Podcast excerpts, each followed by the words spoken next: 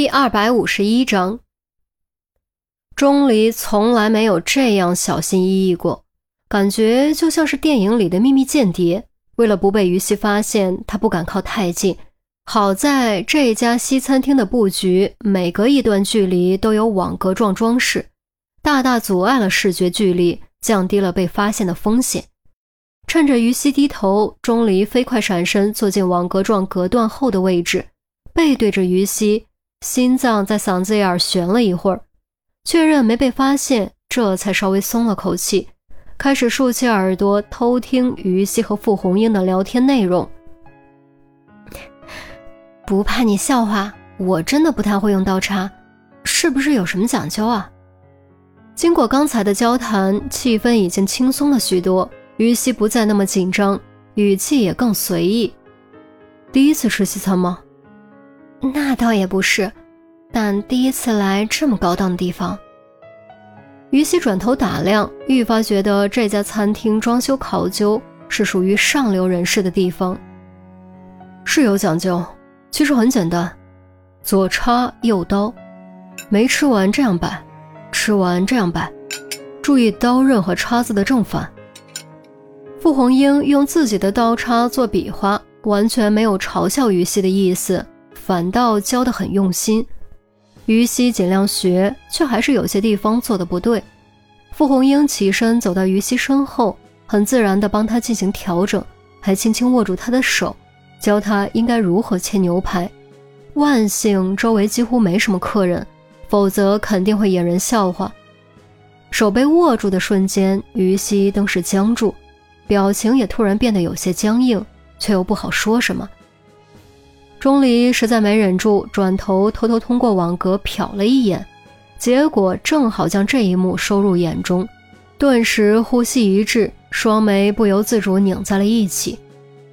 傅红英若无其事回到自己的位置，重新放好方巾，笑着说：“就像这样，很简单吧？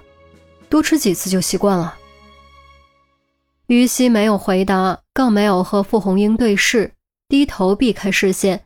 将切下的牛排送入口中，咀嚼过程中，秀眉微不可察皱了一下。傅红英仿佛也体会到了气氛的变化，微微一笑，拿起刀叉也开始切牛排。网格另一端，钟离莫名其妙，心中别扭，如鲠在喉，憋得相当难受。偏偏就在这时，服务生走了过来，用清甜的嗓音问：“先生。”请问您需要点什么？我不要，你等。嗯嗯钟离有点心烦，口气有点重，刚开口立刻意识到不对，连忙捂住自己的嘴。然而一切为时已晚，两桌的距离并不远，只是隔着一张桌子和网格隔断。既然钟离能够听到于西和傅红英的声音，两人也一样能听到钟离的声音。不同的是。傅红英听不出钟离的声音，而于西可以。于西豁然抬头，朝着声音传来的位置看去，隔着网格只能看到一部分后脑勺，并不能判断究竟是谁。怎么了？啊，没，没什么。嗯，可能是我听错了。于西蹙眉，犹豫了一下，还是摇了摇头。七分熟还吃得惯吗？如果吃不惯，可以再要一份全熟，不过全熟的口感就不会那么嫩了。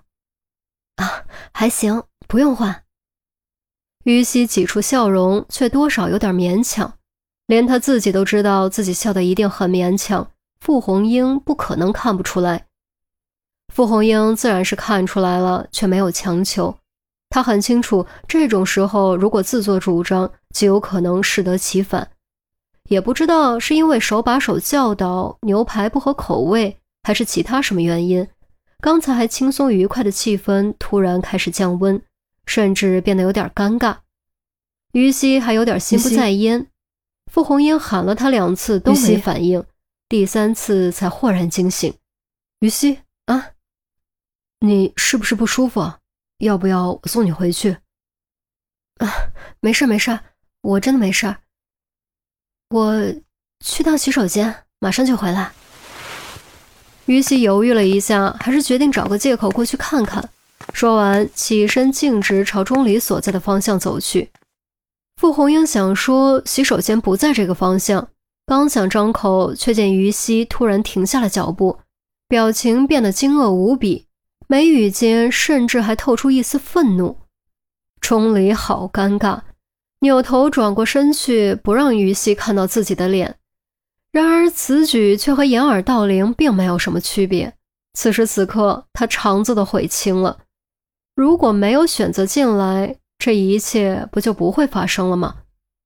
钟离，于西一字一顿，语调直线拔高：“你怎么会在这儿？”钟离保持沉默，看菜单，假装自己是路人甲。其实，如果让他自己给自己现在的举动做个评价，他一定会给出一个字：蠢。可他还是这样做了。你给我转过来！于西用命令的口气说。钟离继续假装没有听到。听到没有？你给我转过来！于西气得实在忍不住，前冲几步，强行将钟离转了过来。这回是真的无处可藏，无法可装了。钟离只能扯着嘴角，露出世界上最僵硬的笑容，打了声招呼。好巧，你也在这儿吃饭。我瞧你个鬼！这简直就是在怀疑我的智商。于西气得直咬牙，指着钟离斥道：“你跟踪我？我没有，我只是碰巧也来这里吃饭而已。到处都是吃饭的地方，你偏偏碰巧到这里，谁信啊？天哪，我也是醉了。”感情这厮好不容易增长的情商，都用到这方面来了吗？我信。钟离讷讷的说着，似乎自己也觉得自己的回答毫无说服力。你，于西气得肝疼，一时间竟然不知道该说什么好。钟离跟踪了他，这已经是铁板钉钉的事情。不管钟离如何狡辩，都改变不了摆在眼前的事实。主要的问题是，钟离为什么要跟踪他？就在于西不知道该如何处理的时候，傅红英急忙起身走了过来，微笑着说：“这么巧，你朋友也在这儿吃饭啊？”这话摆明了给于西台阶下，同时也是告诉于西适可而止，不能再闹下去。毕竟这里是西餐厅，安静是特色之一。于西明白傅红英的用意，转头看去，果然发现远处几桌的客人都闻声看了过来，当时双颊发烫，感觉好丢脸。